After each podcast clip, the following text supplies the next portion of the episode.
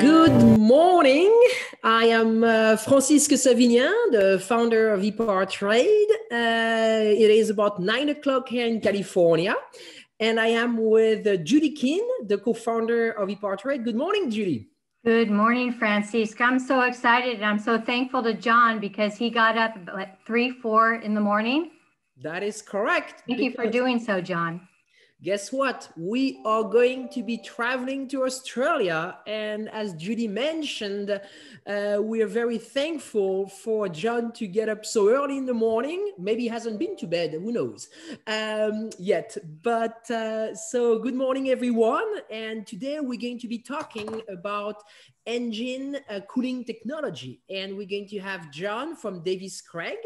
And we are bringing John to the panel. And I'm getting a note from our producer. So John will be starting his camera soon.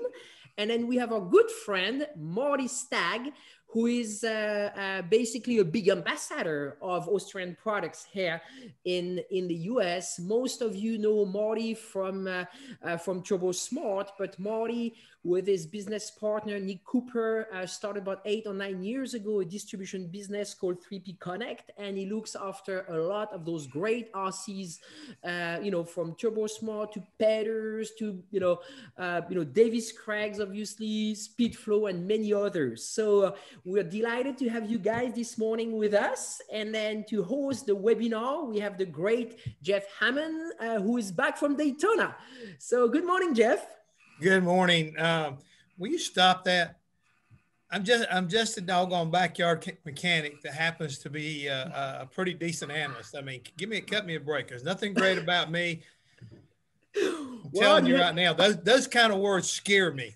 You know what I'm trying to say? Yeah, I really feel like all of a sudden you're putting me way out there, and I feel like I'm out there by myself. I like this being in the group, okay? We're just a bunch of old racers here. We're going to talk some trash and some smack, and we're going to talk some products. I mean, that's what we do, Francis. Good, good. So welcome to the group. Well, thank you. I appreciate that. Jeff, you're in charge. Judy and I will disappear for the next 55 minutes, and we'll see you guys very shortly. Enjoy the webinar. Thank you. Thank you, guys. Good morning, gentlemen. How you doing? Good morning. Morning. Yeah. Look, let's jump straight into this thing. How about bringing me up to speed, because I read over the information and everything, but let's just pretend that I've tuned in, and I'm going to welcome everybody else who is tuning in or will be tuning in, that we're glad you're here. Something that's very important to any kind of product that needs to be cooled. This is where you guys come into play, especially you want to talk about cooling automobiles and race cars, motorcycles, I'm sure a little bit of everything. John, you can probably bring us up to speed on that better than even I can, but let's try to explain to me, you know, what's going on over here at Davies Craig. Well, where would you like to start? I guess what's important from our perspective is that we've developed this product over the last 20 or so years to the point where we've now got 35 gallon per minute electric water pumps, compact remote mounted electric water pumps that you can fit on the bottom radiator hose of just about any car, as well as being used in superchargers and also turbocharger intercooler applications. I could go through the history, but I don't want to bore everybody. But it's been, as I say, just over 20 years since we developed the 80-litre water pump, or 20 gallons per minute water pump. I've got to talk in gallons. I'm talking gallons. Yes. and from that perspective, we developed a 30-gallon per minute pump, and now the 40-gallon per minute pump. So we're pretty excited with this product. And I know Marty, as our partner over there in the US, has been very active in promoting our products through the various warehouse distributors, and we're pretty excited with the level of support that we're getting from not only the warehouse distributors, but indeed the customer base over there. It's pretty exciting times for us, to be honest. Well, Marty, you want to give me your perspective of it? Because I want to go back to the fact he said, you know, I don't want to bore anybody about the history, but there's some of that history I want to better understand. So what's your perception of it? I think that's important too. I think John skipped over a couple of things, especially regarding the innovation of Davies Craig and the technologies that they actually pioneered in the automotive market. I think you should step back a little bit, John, talk about electric fans. I'm a pretty modest guy, you know me, Marty, but yeah, more than happy to talk about the innovation. I mean, it started back in 96 when we partnered with the CSIRO, that's the Commonwealth Scientific Industrial Research Organisation here in Australia, government body, and that development, that actually took place over a 5-year period before we released the 20 gallon per minute pump, which has been an absolute revolution. That's been our biggest seller, something like 30 or 40,000 of those units worldwide have been sold. So, yeah, which we think, well, it's quite remarkable, but as a compact, standalone, remote mounted electric water pump, it really has been a revelation to the industry, either replacing the existing mechanical water pump or indeed used to complement the existing mechanical water pump. And what about electric fans, John? Well, you want to digress to electric fans? Absolutely. Well, this is engine cooling after all, and Davies Craig is involved in all aspects of engine cooling. We are indeed. Yeah, well, that's really how the business started 50 years ago. Two guys by the name of Darrell Davies and Bill Craig, who are aircraft pilots in actual fact, developed an electric fan by basically taking the blade fan off an old car and building these electric fans, and again, as I say, that was the core part of the Davies Craig business when it got started. With that being said, I guess my point is, and my question is, why? Why was there a need for this? I mean, what was the main thought of these guys? I mean, I read up on it and I understand some of the concepts of it because I've been around when we used to run the metal fans on the end of the water pump and cringe every time you rev an engine up, wonder whether or not a fan blade's going to come whizzing by your head. So I understand that concept, but down in Australia, I'm sitting there thinking this would be something you'd find being developed maybe in Indianapolis or someplace like that. But I'm surprised the need down there. You know, can you shed some light on that for us? Yeah, sure. Well, I mean, this is probably one of the hottest continents in the world, and one of the things that these two guys were keen to develop was obviously looking at gaining. Think back 25 years, and you know something like that. You take a blade off the front of a radiator fan blade off the front of an engine, and I can tell you, you can develop a hell of a lot more horsepower. And if you're into racing, as we all know, milliseconds are important. And these guys were pretty keen to ensure that they get as much horsepower as they possibly could out of that particular engine. And taking the fan off it made quite a bit of difference. In some instances, some of the cars were developing an extra 7 to 10 horsepower. And that was important when you're in the scheme of things when you go racing.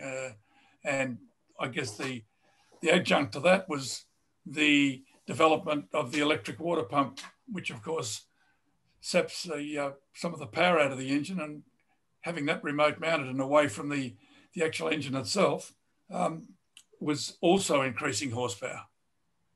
And to further expand on that, Mr. Hammond, you know, my experience dealing with Australian manufacturers over the last 15 years is Australia is an amazing country of people that, I don't know, by design or just because it's just a really big island, they're very innovative.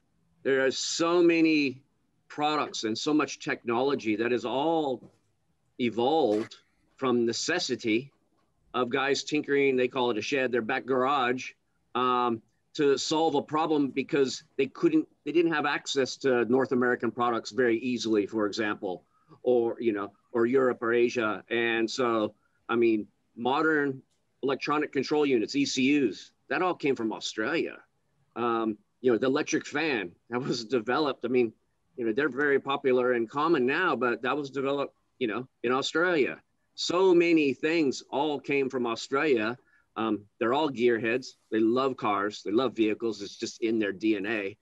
And just because they're somewhat isolated from the rest of the world, at least, you know, a long time ago before we became a global economy, they were forced to, you know, create and develop these, you know, incredible products on their own.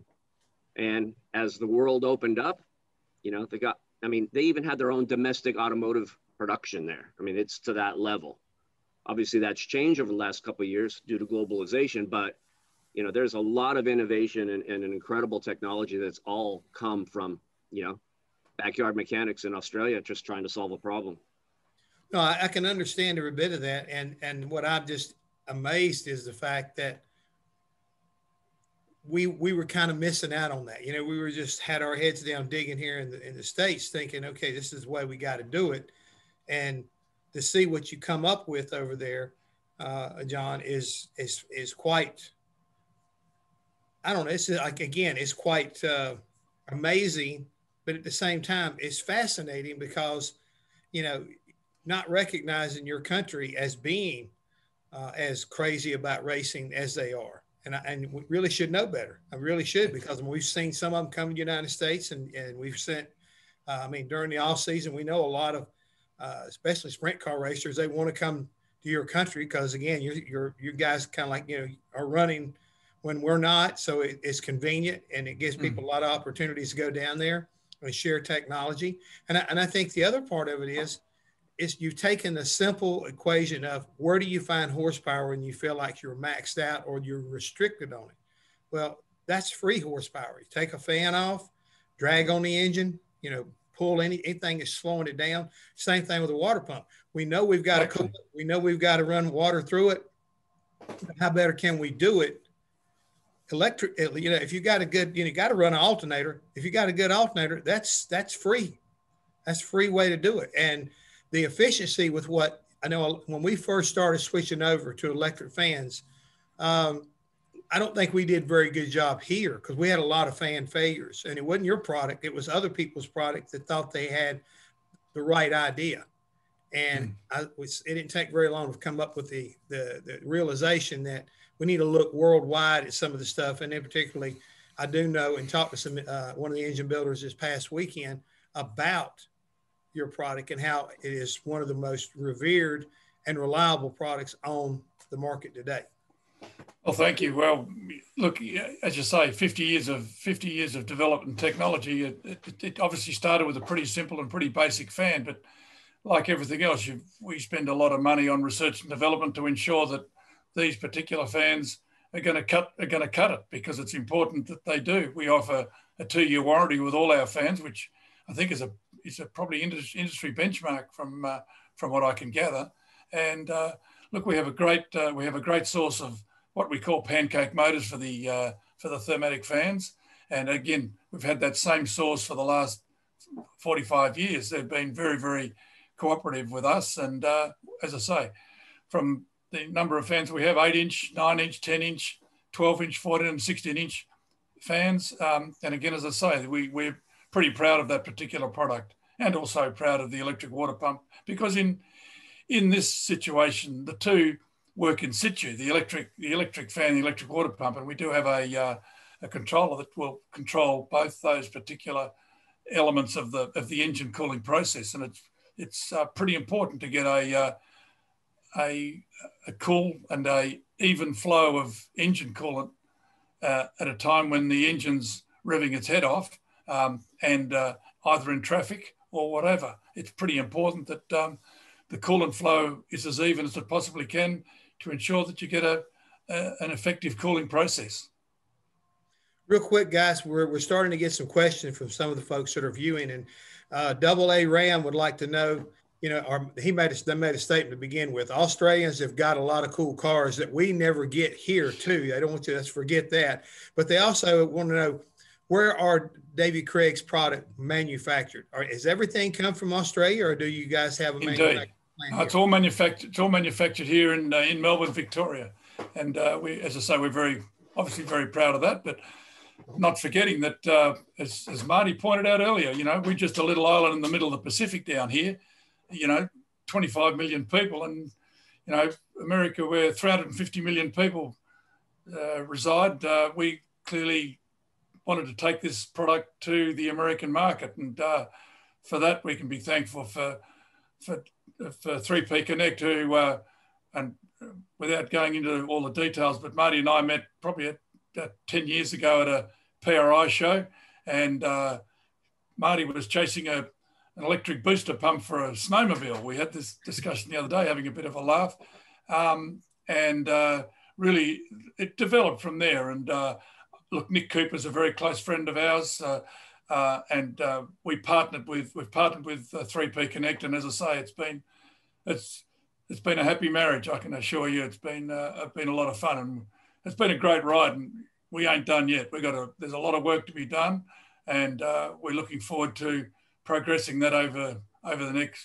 next generation or so. You know, real quick, you mentioned where your manufacturing plant is.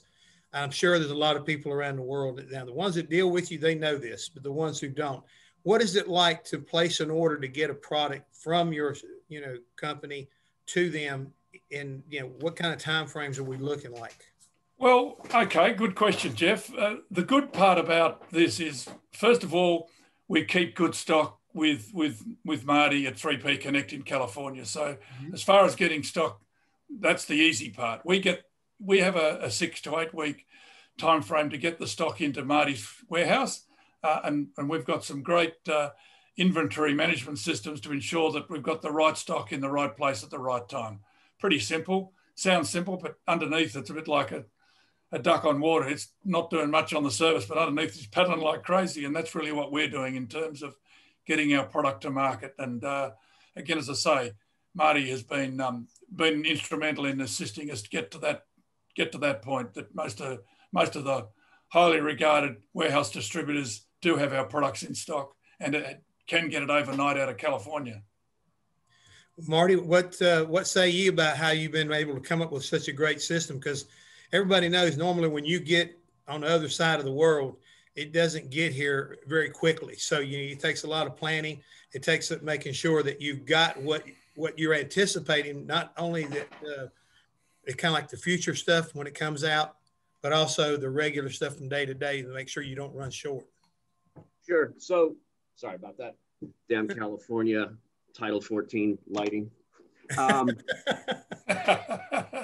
we have a, you know, an advanced inventory management system, but Davies Craig and all of my Australian partners clearly understand that stock is king, right? I smash this through to them daily, yeah. Right? My customers, you know, the people that we sell to, we're the pipeline for these products. Includes Summit Racing and Jegs and all of your major distributors in North America, Keystone Autumn, all of them are my customers. They stock the product as well, and they're counting on us to provide them, you know, the channeling, make sure that they're supplied constantly through, you know, regular stocking orders and drop shipping. So we handle all of that for them. So we work together, and we have real-time inventory feeds to these customers as well. So they constantly know, every night they get an updated report. What do we have in our warehouse? Okay. You know, I talk to people at Davies Craig very regularly, and they actually get a report out of our system regularly as well as to current inventory feeds. So these days with technology, the information is available real time. Yeah. And, you know, and I have a full staff of people here as well that support these customers. So, you know, they call and do stock checks. They need advice on the products or what have you. So we're the local people that help them. And then should there be a need outside of normal U.S. business hours or a technical question that my people can't handle, obviously, John and his team are available as well. So the level of support is multi-layered, and we leverage technology to provide these customers with what they need. You guys sound like your counterparts to Epartrade. Maybe that's one of the reasons why y'all work so well together, because I've always said this new format that they have as far as keeping people educated on what's going on around the world is the 24/7 ability to get online and do something. And, tell everybody right now, John, what time is it where you are? It's 20 past 4 in the morning. 20 past 4. Yeah. Now, is that yesterday or is that tomorrow? That's tomorrow for you. Yeah, tomorrow. You're right. Okay. We're 15 hours, 16 hours ahead of you. Yeah.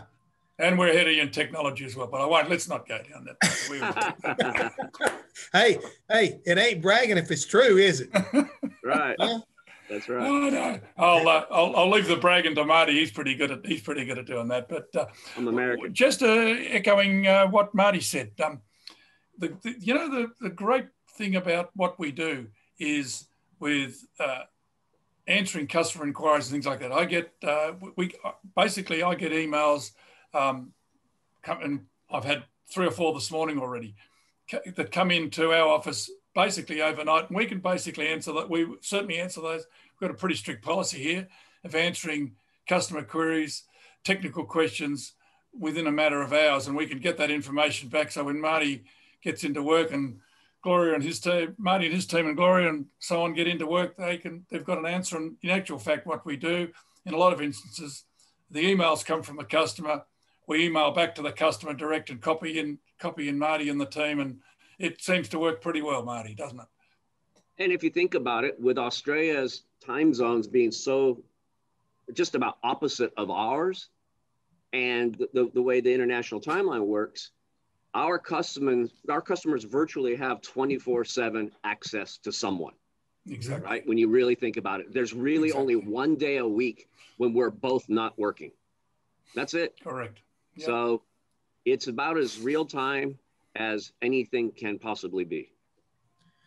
Okay. The technology. Oh, sorry, Jeff. I was just going to say the technology we have today, and here we are, regardless of whatever the time of the day it is, that we can sit down, we can talk about product, we can talk again, as I say, around the world, 24/7.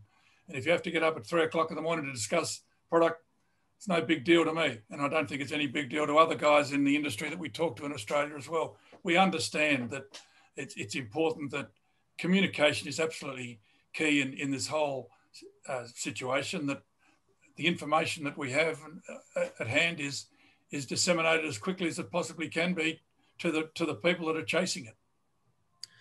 Okay, gentlemen, we got a question here from Mark, and he wants to know, what's the difference today compared to 5 or 10 years ago in the cooling technologies? I mean, what? I'll handle that. Okay. Then, John, you can back me up if you want. Go ahead. I think about this a lot. So if you think about it, as we adapt from mechanical thermal management, cooling, right? So an engine-mounted fan, an engine-mounted pump, their parasitic losses, these other things. There's another key component there that you need to think about, and that is warming up of the engine and then heat soak after shutdown. And Mr. Hammond, you'd be very familiar with this, right? Yeah. So adapting electronic technology. In addition, there's another product that Davies Craig has that we haven't mentioned yet, which would be the engine cooling, controllers. You're able to adjust the fan speed and the flow of that pump based on whatever parameter you want. So if you want quicker warm up, let's slow down the pump, let's slow down the fan, engine warms up quicker, and then it's able to maintain a much more consistent temperature. So let's say it's a street vehicle, and especially in California, and you're cruising along and traffic comes to a stop, right? A engine mounted fan and pump, right? When you're sitting there idling, the flow slows down, right? And then let's say you have your air conditioning on and these other things that are putting additional load on the motor. Temperatures, especially in older vehicles, can start to rise. Well, if it's decoupled from the engine and being run by the ECU or, a controller, we can speed up the fan and pump regardless of the engine speed and maintain a consistent temperature, which improves efficiency of the motor, emissions, you name it.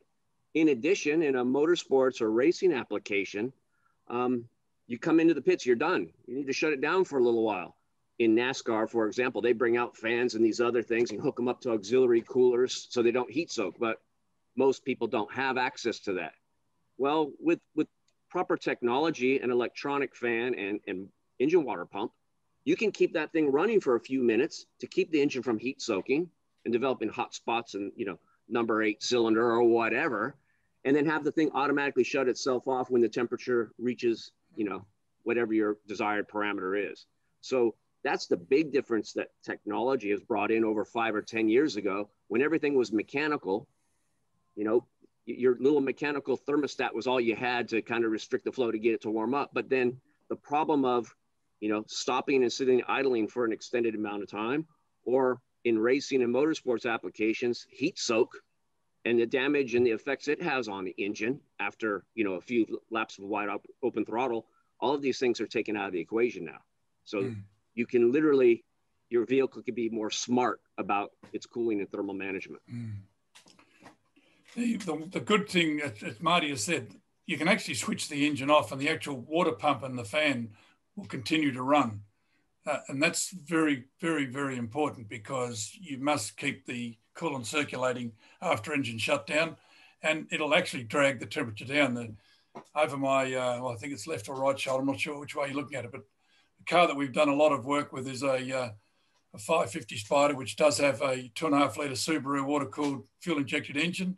It's got a water pump, a fan and water pump up the front, and it races. And I can tell you, it's absolutely brilliant. When you come into the pits, you can just turn the engine off and get out and walk away from it, and come back in 5 minutes' time, and it's ready to go out again. It's that good, and all with a little thing like this, a little 4.5-inch electric water pump that pumps out up to 40 gallons a minute. And then it's controlled by this little diamond, the digital controller. Where are we? Somewhere there. Right there. Now, yeah. It's obviously it's all hooked up. It's basically a plug and play. And frankly, we have had a lot of success with both the electric water pump and the digital controller. And there's plenty of people around the world that can vouch for that. It doesn't have to come from me. But I'm sure Marty's got a number of people that he can refer to who've used certainly the water pump in the intercooler and supercharger application as well. We haven't even talked about that. And I'll let Marty elaborate on that if we have to. But from our perspective, again, it's a matter of getting the product to market. And thankfully, our good people and Marty and his good people at 3P Connect are doing a fabulous job in ensuring that the market is being looked after and being catered for. Well, we still got questions coming here, guys. You ready for a few more? Yeah, I got that one. All right. That's from my young man. That's from my young man in France. I know that. Hi, Demi. How are you? Oh, yeah. Interesting.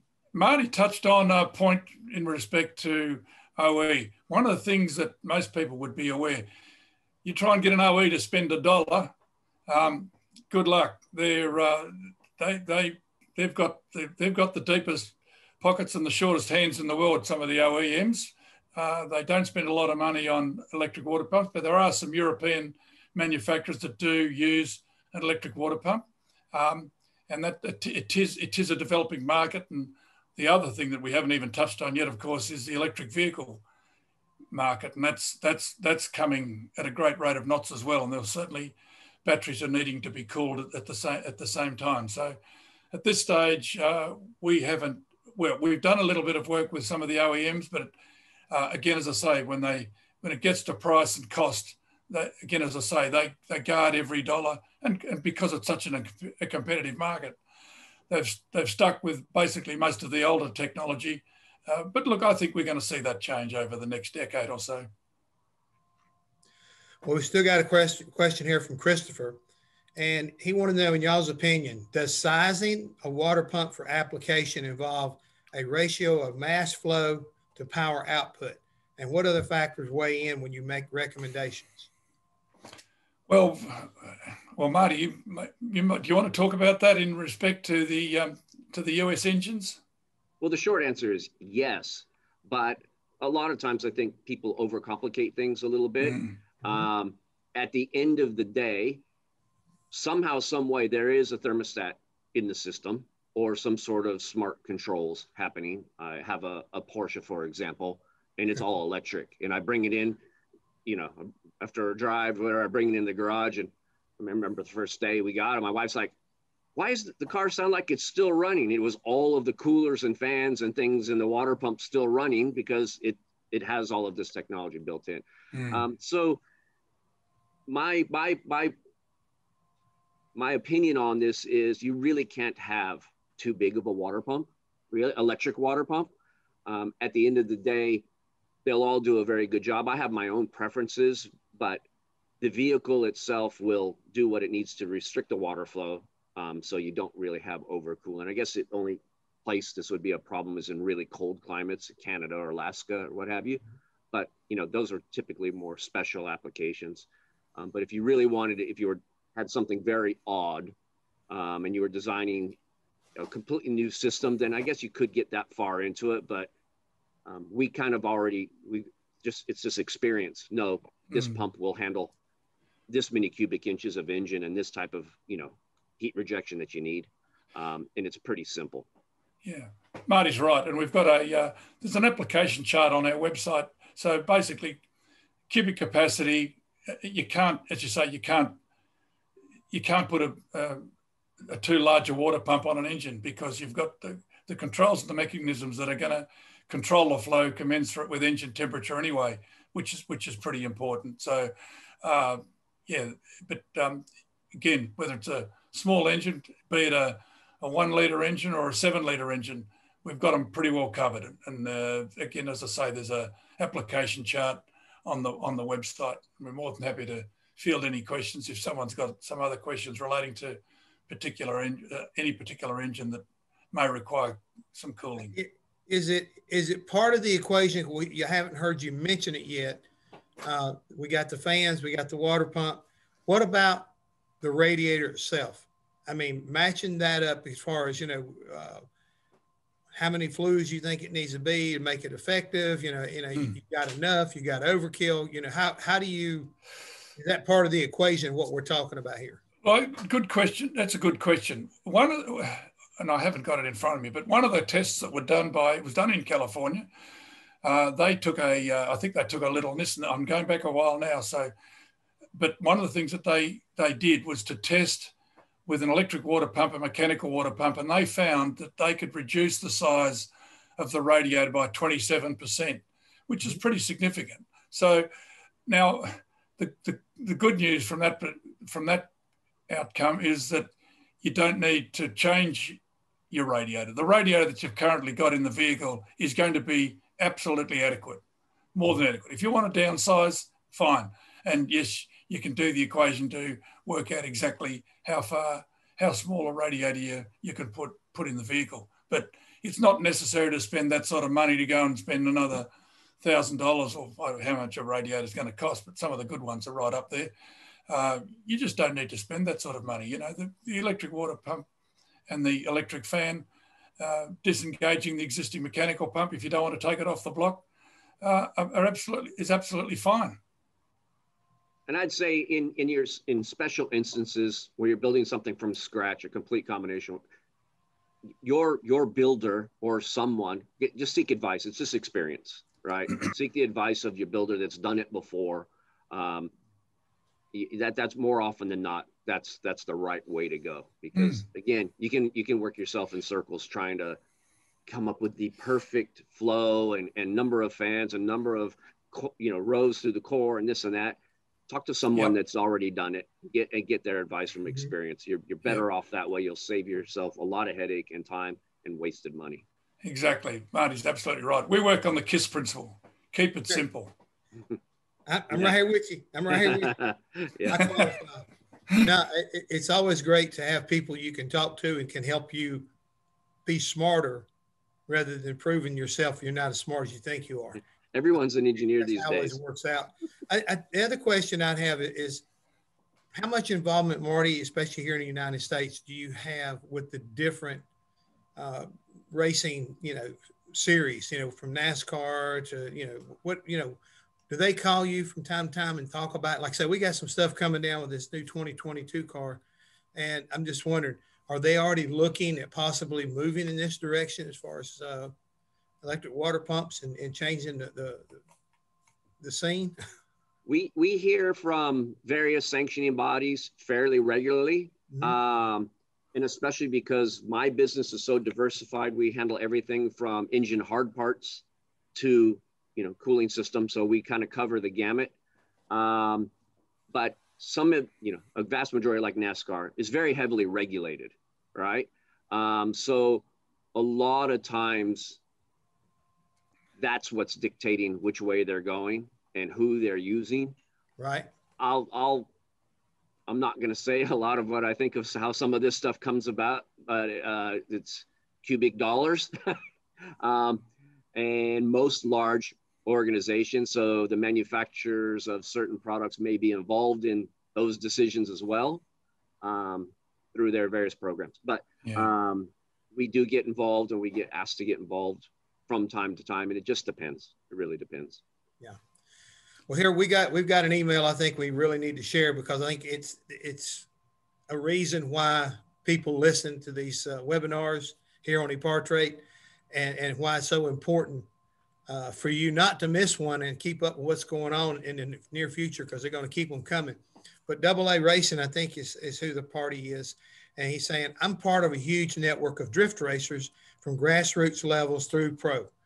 I'm jumping around in my seat right now with excitement, right? Because of the cooling a car that's on the rev limiter sideways with no forced air has always been a challenge, especially in the summertime when the track temperatures are well over 100 degrees.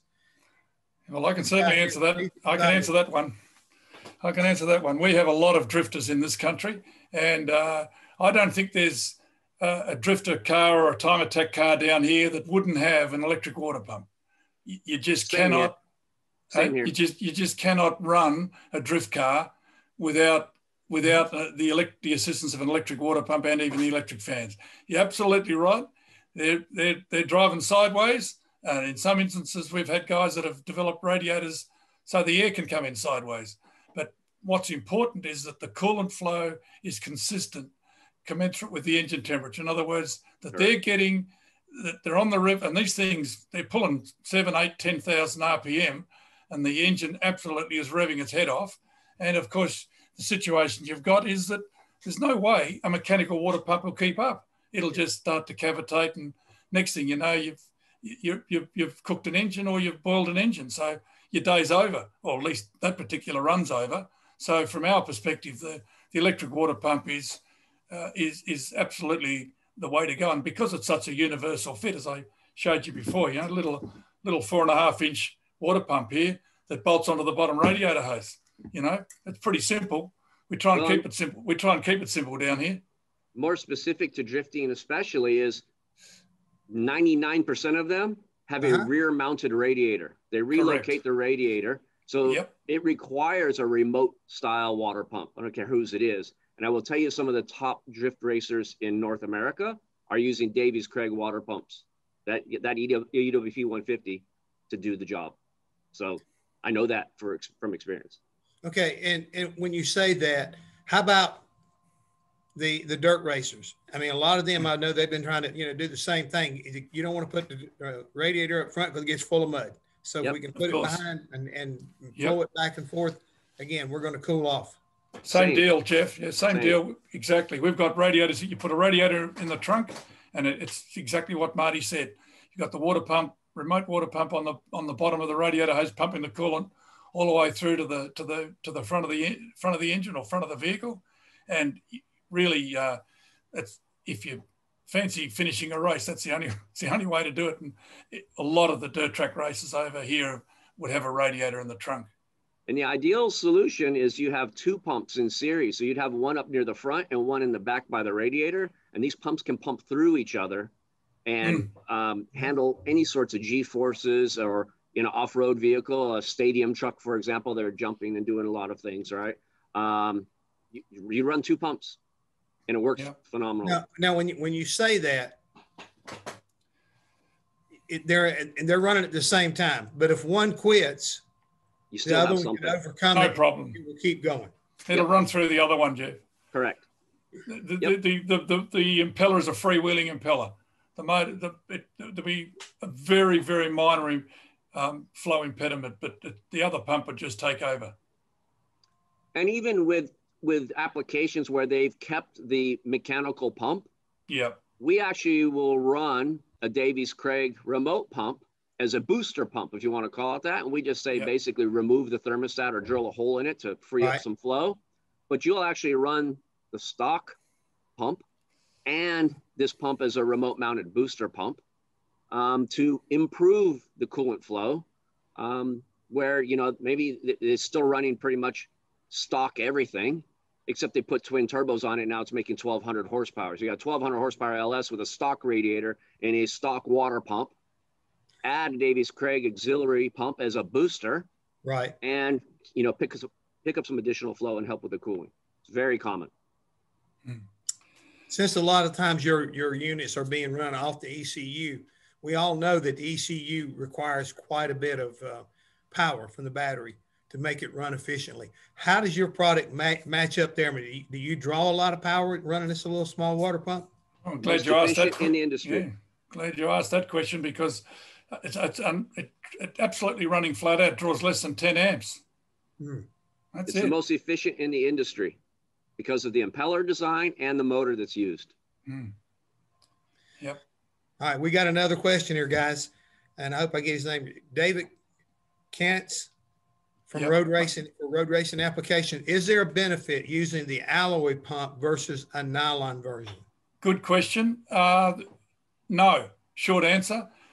The alloy pump primarily was developed, it's got dash 16 fittings, internal threads, and for some applications, especially drag racing, etc., who they don't like radiator hoses. You can't get a car scrutineered with conventional radiator hoses on it. So the alloy pump initially was developed with that in mind. As far as the nylon pump's concerned, the EWP 115, which is a 30-gallon per minute pump, and the alloy, there's no difference in capacity, no difference in performance. And if one's about 350, 400 grams lighter than the other, and if you're chasing weight, then you'd go with a nylon one, subject to where you're going to mount it in the vehicle, if it's going to be in a place where it's not going to be exposed to exhaust heat or manifold heat or whatever.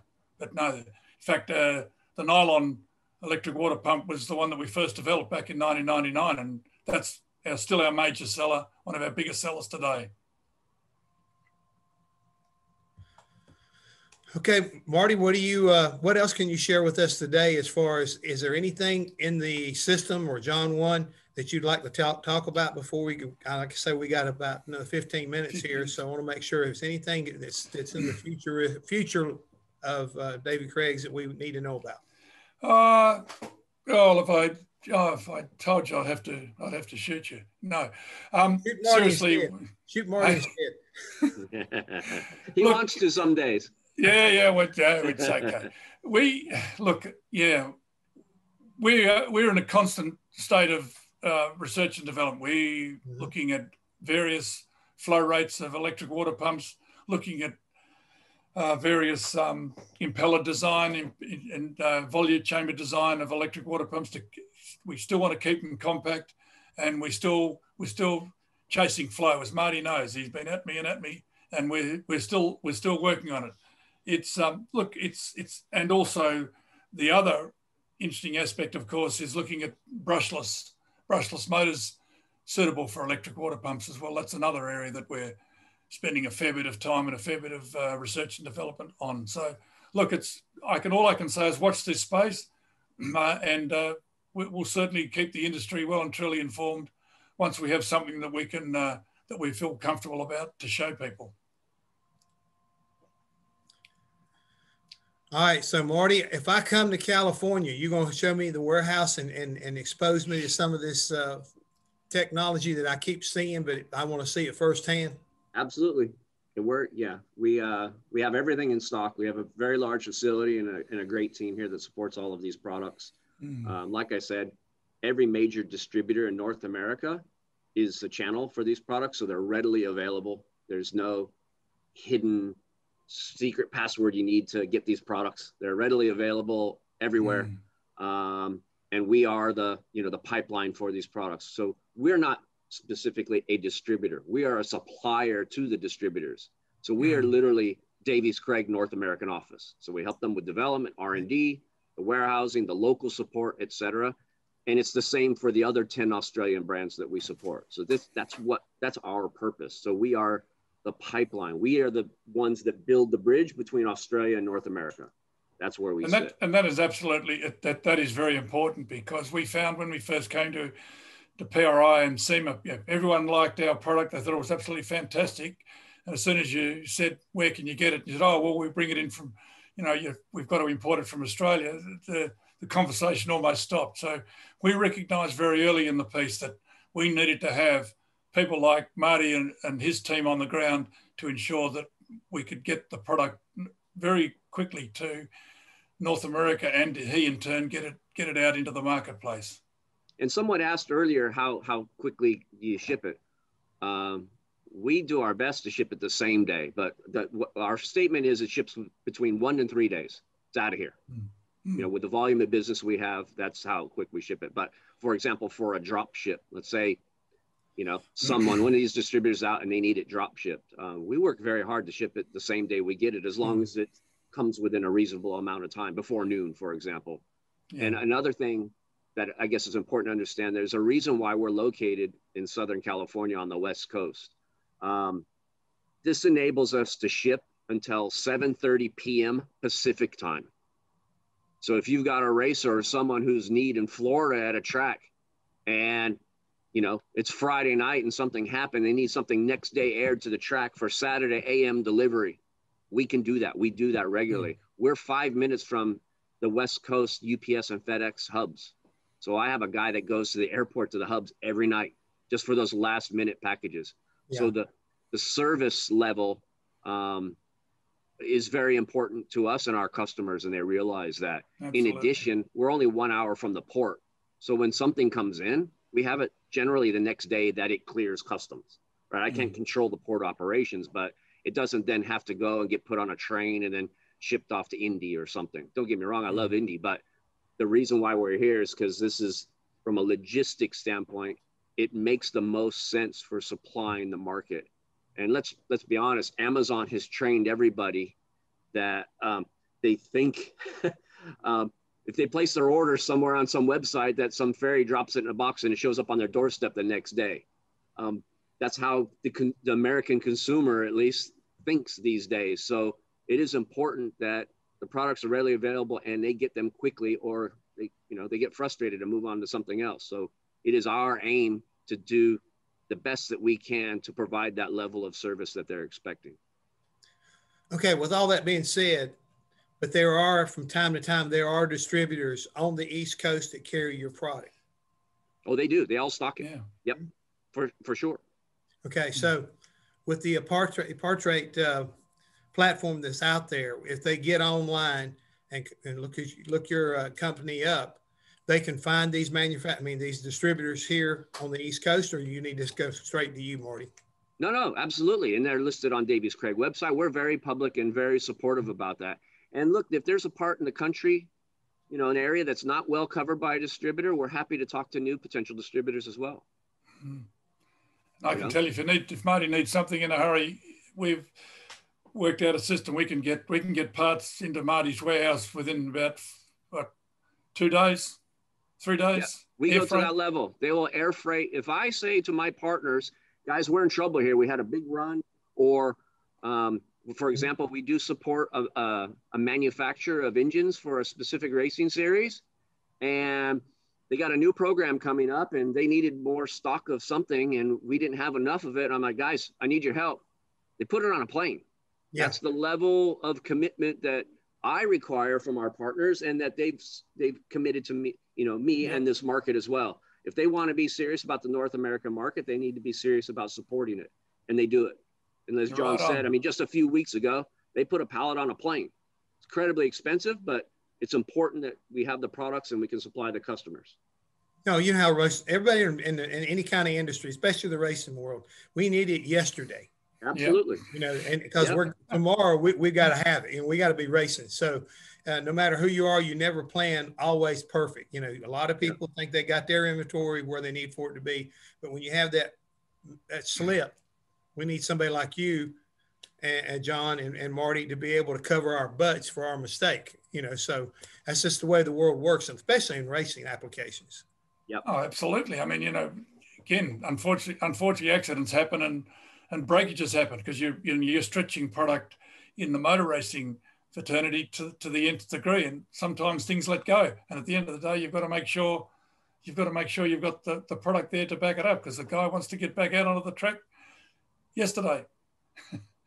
Hey, Mark Owens from one of our attendees, he wants to know, Marty, have you ever spoken with the RRS Motorsports in Sydney?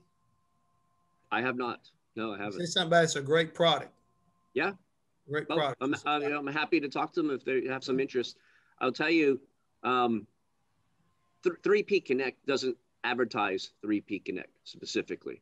The whole reason why it started was because other Australian manufacturers saw what I had done with, our primary business, TurboSmart, and said, hey, I think you're onto something. Would you help us? And I just kept hearing this common need for help. And I told Nick, I said, Nick, I got an idea. A lot of these Australian companies need some help. Should we start replying to them and see if we can help them? And I'll tell you, Davies Craig was the second company that came to us. So they were the second 3P Connect customer. And now, 9 years on, there's 10 Australian brands that we help. We're kind of unique, but it was all about solving a problem. And if someone has a need and needs some help, I'm happy to talk to them, but it has to fit our model. And I'm kind of direct about this, but my model is based around great products, great people, and great service. If you can't tick those boxes, I'll just be honest, I'm sorry, I don't have time for you. We're not in the commodity business. I don't peddle widgets, right? Yeah. We provide world-class service to world-class companies here, and I want only world-class products in my building. I'm a little older, and I guess I can be a little more jaded about that, but that's how I feel. I don't want to worry about all the people calling with their problems, and I, provided, crap. I'm not interested in that. What I want to do is come in on Monday morning and see my email inbox full of people just talking about how they just won this race or set this new record, and that's what gets me up every day. I'm very passionate about it. Yep.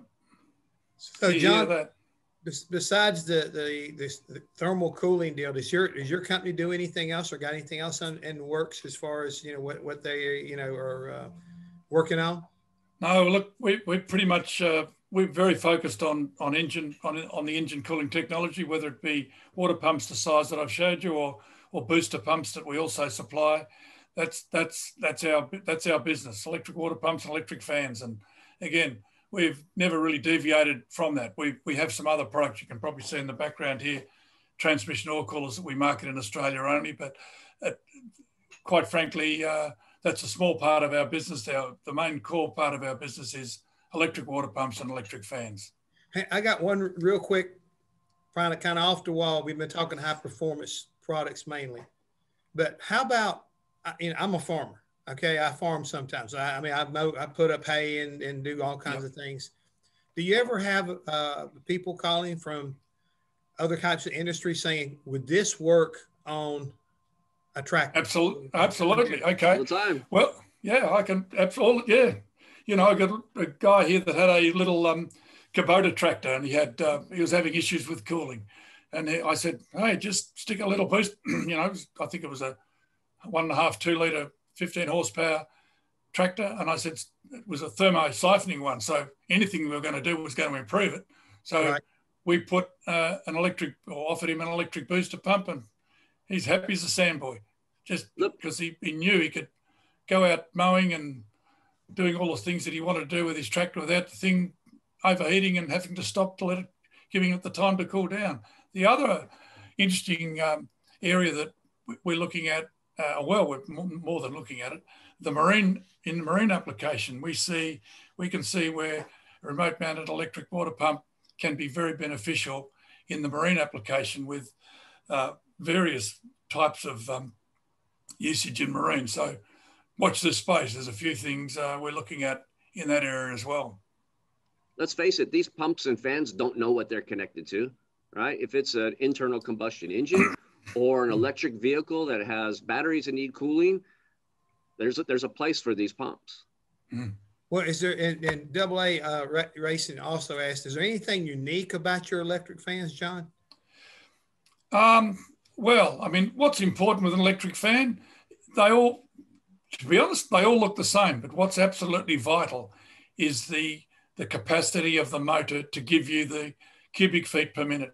Nothing else matters. At the end of the day, nothing matters. CFM is king in as far as fans are concerned. If you can't, if you haven't got a fan that develops a certain amount of cubic feet per minute, comparatively speaking, and there's plenty of them in the market if you want to go and look for them, which have got smaller motors, and quite frankly, half of them wouldn't part the hair on your head.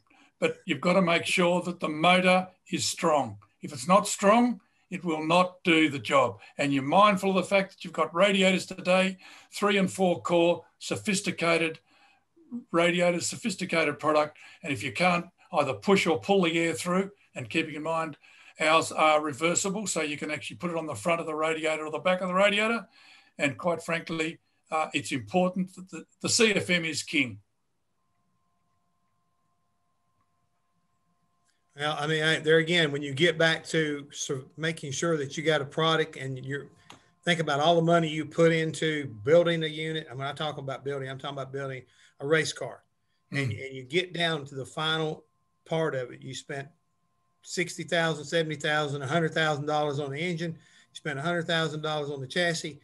And if you can't keep it cool, you just... For nothing. You're not, yeah, absolutely. Yeah. You're absolutely right, Jeff. We field questions regularly from customers who've, again, spent that sort of money, eye-watering money, and they're still persisting with an existing old, iron-age-old mechanical water pump. And I'm thinking, heavens above, and of course, as we all know, you develop horsepower, you're going to develop heat, and if you can't get the heat out of the engine, you're nowhere. And it's absolutely vital that you look at all aspects of the engine when you are doing the sort of things that you've just mentioned and spending that sort of money. It's absolutely important. Something like this, that spending an extra $400 on an electric water pump, it's a drop in the ocean, and it's a very important drop in the ocean. Yeah. Well, what I love about it is the fact you have the ability to shut the engine down and keep the circulation going, so you gradually pull that heat out instead of leaving it all trapped in the block or even in the radiator. I mean, that's not good. I mean, it's almost like, think about this. You wouldn't heat up a piece of metal that's important and throw it in, and quench it, because you never know what you're going to create. You crack, I mean, it's not a good idea. And this is agree. Absolutely. I mean, a lot of one of the things that a lot of people were doing was just using a radiator fan after engine shutdown, but all that does is cool the coolant in the radiator. What about the poor old engine that's sitting there chuffing its head off and heat soaking like crazy? It's important to keep the coolant circulating through the block, through the radiator, back through the block again. And it's absolutely vital if you're looking to keep the temperatures of an engine down once you shut it down. And again, to your point, think about heat transfer between cast and aluminum. Yeah. So you keep it all going, you're helping the whole product, especially the head gaskets, the valves, they're not warping. Everything goes hand in hand. So absolutely. Great product, great ideas. And I see that Judy and Francisque has joined us back. So it must be telling me that we're getting very close to the end of our time limit. They got this real sneaky way of kind of like popping up on the screen, when you least expect them. But look, it's been great. Watching. It's been great talking to you. Yeah. Oh, it's been fabulous. I really, and Francisque, we go back a long way, mate, and I just want to say thank you very much. First of all, congratulations on your Epartrade. It's wonderful, and you're right. The electronic platforms today, you're further back than fullback if you don't adopt an electronic and a digital platform in this industry. It's absolutely important to keep communications with good people like you. And we might be 12,000 miles away, but really we're as close as we are today, just talking to each other, ensuring that we pass on all the good news that we've got to give your good people over there. And as I say, and I just want to also just compliment Marty, given the COVID-19 restrictions that we've had, these guys are doing absolutely fantastic job, working day and night. I'm ringing Marty and he's in the warehouse at 7 o'clock packing parts to get out to customers. That's a level of service that we really commend, and I just want to say publicly a big thank you and a big shout out to Marty and his crew over there, because without them, we wouldn't be where we are today in America. And I'd like to just say that on the record. Thank you. My pleasure. Yeah, well said. Yeah. I think, yes, nothing to add. Thank you, John. You summarized everything. Now, thank you so much for getting up so early to be with us today.